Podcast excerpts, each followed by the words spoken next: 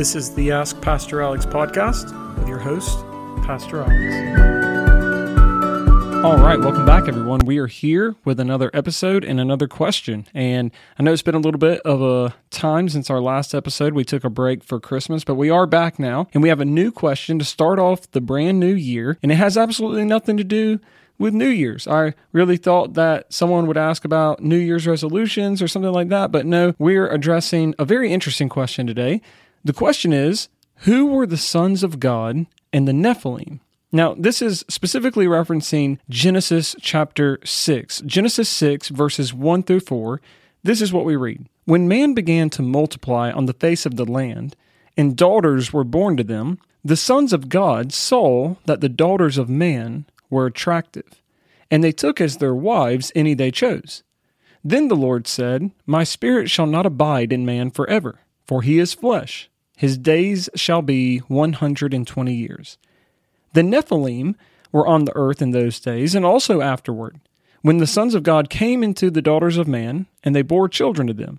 These were the mighty men who were of old, the men of renown. Now, this is a really interesting section of Scripture. It's a very hotly debated section of Scripture, and it's one in which two questions become immediately apparent. When we're reading this passage, there are two questions that we must answer as we're trying to interpret it. So, the first question is Who were the sons of God? And second, who were the Nephilim? So, let's start with that first question Who were the sons of God?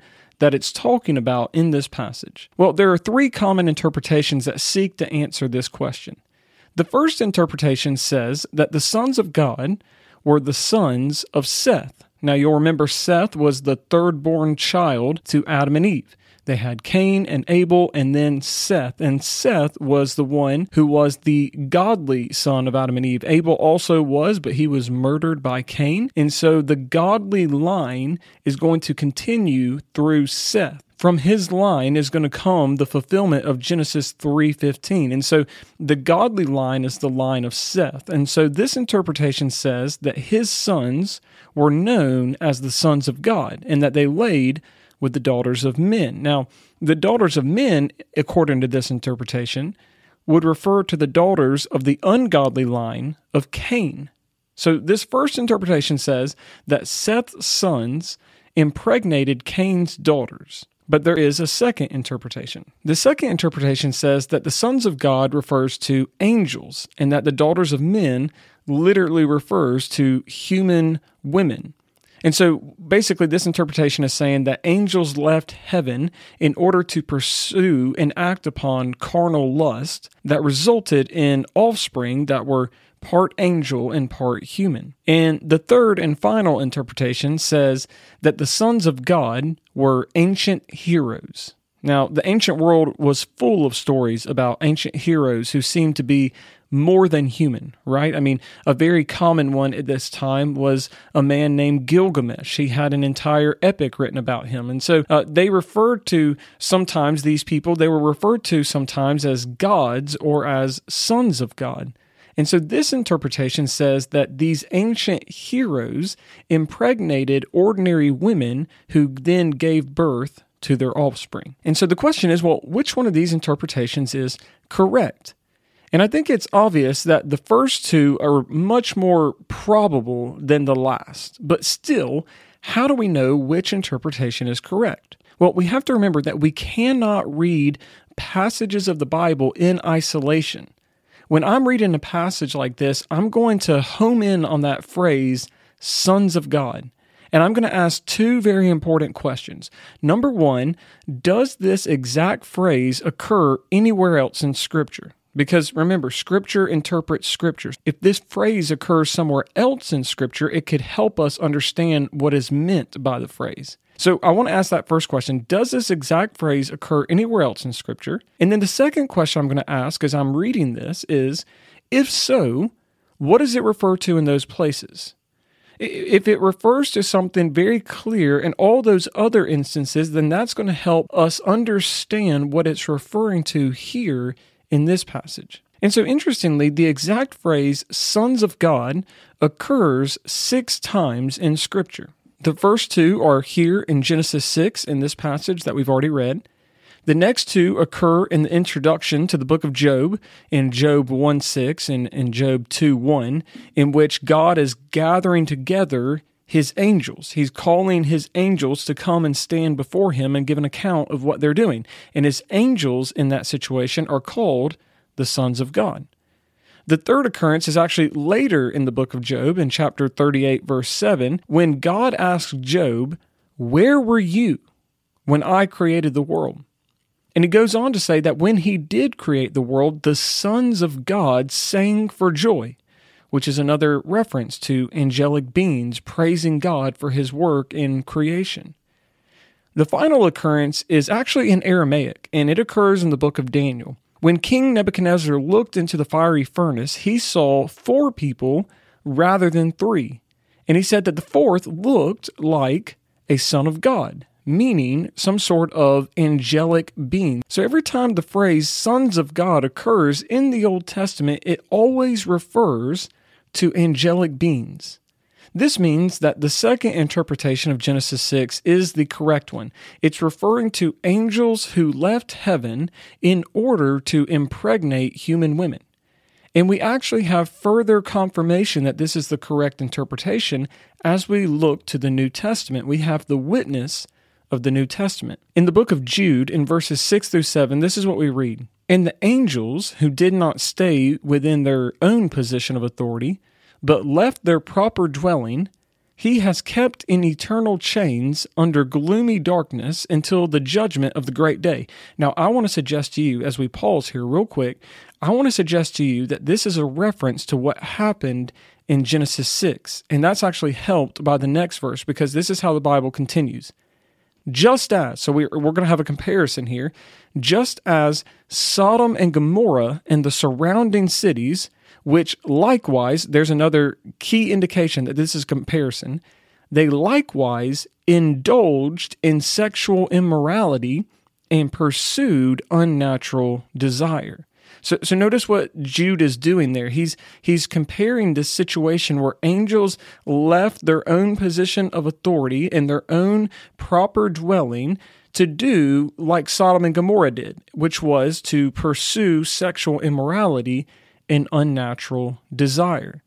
So, so Jude references these angels, and I believe that it strengthens the argument that the sons of God in Genesis 6 were angels who left heaven in order to indulge in sexual immorality by impregnating human women. So that answers our first part of our question for today. Who were the sons of God in Genesis 6? They were angels who left heaven because they were wanting to act upon a carnal lust and pursue sexual immorality with human women. But that that leads to the second question. Who were the Nephilim? Uh, because the Bible says here that the Nephilim were on the earth in those days and afterward. And, and so, who were the Nephilim? This is a very hotly debated issue, and Christians throughout the centuries have come to different conclusions on this. The most common explanation you will hear in the church today is that the Nephilim were the offspring of the angels and the women that when the angels impregnated human women, the women gave birth to a supernatural race called Nephilim. And those who hold to this view claim that the Nephilim were kind of like demigods who possessed supernatural strength as well as other supernatural characteristics. And they also claim that the Nephilim were giants. Well, let's pause real quick as we're considering who they were. Why giants? Where does that come from? Why would people believe that the Nephilim were giants? Well, it actually comes uh, from the KJV. It's due to the translation of the King James Version of the Bible. You see, the Hebrew word for Nephilim is Nephilim.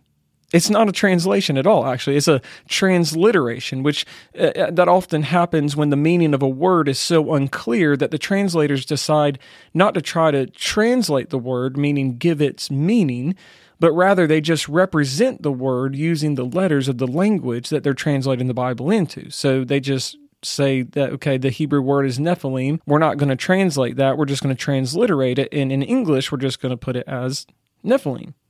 And it is a confusing word. The word nephilim seems to be a cognate of the hebrew verb nephal which means to fall. So a, a really rough translation of nephilim literally would be fallen ones however The translators of the KJV decided to translate the word as giants. If you read Genesis chapter 6 in the King James Version of the Bible, you will read giants. Well, why would they do that? If the Hebrew word doesn't have anything to do with being gigantic or anything like that, why would they translate it giants? Well, interestingly enough, it's because they based their translation of this word not on the Hebrew text of the Bible, but on the Latin translation of the Bible. You see, in Latin, the word Nephilim was translated as gigantes, which you can hear the word giants in there. They further justified this use of giants by another occurrence of Nephilim that occurs in the book of Numbers, chapter 13, verse 33.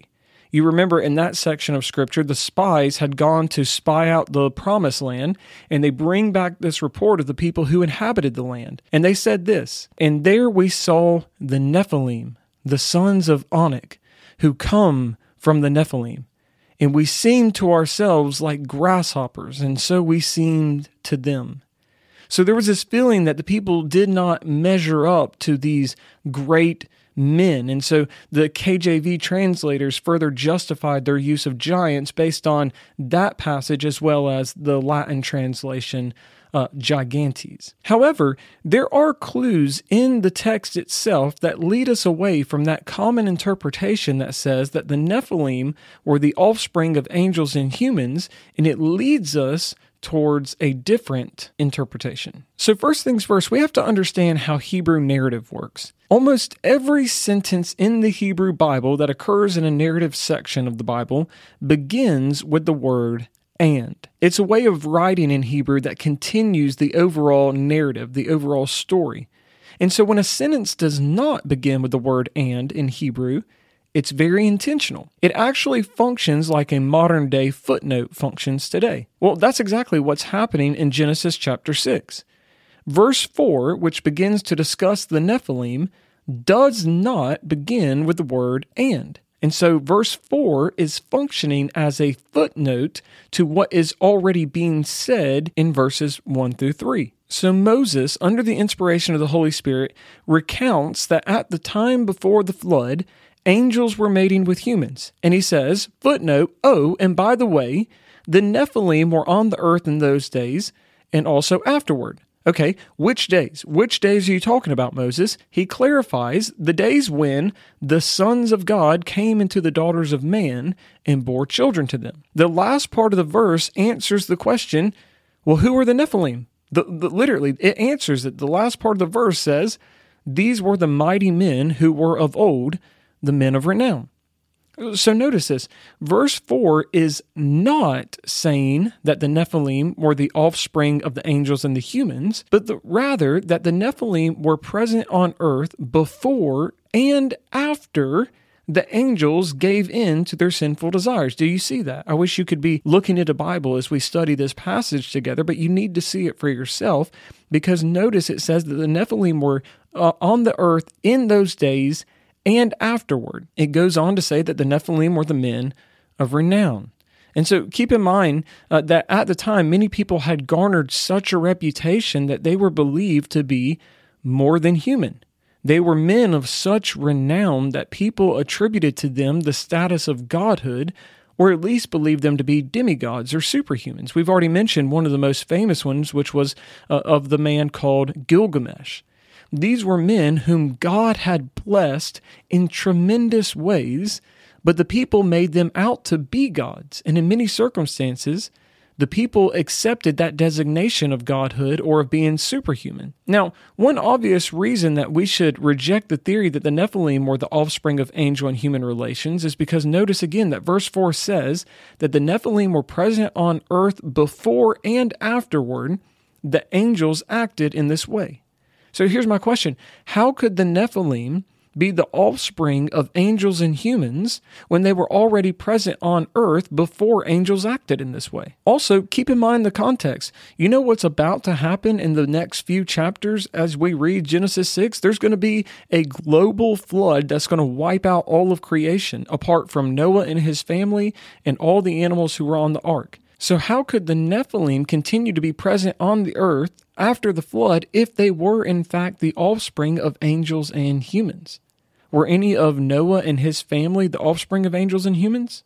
No, scripture never says that's the case. It only makes sense if the Nephilim refers to great men with extraordinary giftedness, men of renown, men who are so blessed by the Lord that others are willing to believe that they can't possibly be just human. These men were present on earth before angels impregnated women, and they were present afterward as humanity began to multiply once again and God continued to bless people in wondrous ways. You might be wondering, well, why would Moses even mention them at all then? Well, you have to understand what he's doing. Moses is demythologizing here. He's opposing that common view that existed at the time that said that these men of renown must be the product of divine relations. They have to be the offspring of angels and women. And Moses, under the inspiration of the Holy Spirit, is saying, no, they were here before, they are here after. They're not divine creations. They are just people who have been especially blessed by the Lord in many different ways. So again, we ask the question well, why mention them at all? Why mention them at the same time as he mentions the sexual immorality of the angels? Well, what do I always tell you on the podcast? Context is king. What's the context of this passage? It's the passage that directly leads to God's reasons for destroying creation with the flood and beginning again. It starts by listing the sins of the angels. They were mating with humans. It then moves on to list the sins of humanity with regard to the men of renown. They were attributing godhood to certain people, and unfortunately, those people were accepting it. And so they were leading people away from the one true God, and they were making themselves an idol. And then the passage even continues to go on to list the sin of all humanity. The Bible literally says that every intention of the heart was only evil continually. And so, for all these reasons, the Lord decided to flood the earth, destroy all who persisted in sin and wickedness, and begin again. That's what this passage is talking about. It is contributing to the list of reasons that God decided to flood creation. So, to sum up, the sons of God were angels who left heaven in order to indulge in sexual immorality by impregnating human women.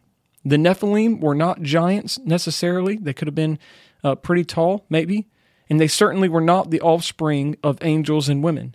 They were men of renown who had been greatly blessed by the Lord, so much so that people attributed godhood to them, and very often they accepted that designation. The world was such a wicked place during the time of Noah that God decided to wipe out creation and start again. So I hope that this explanation has helped you understand the passage better. I hope that it's helped you understand how to pay attention to context and how to study the Bible. And I really appreciate the question. I look forward to answering more in the future.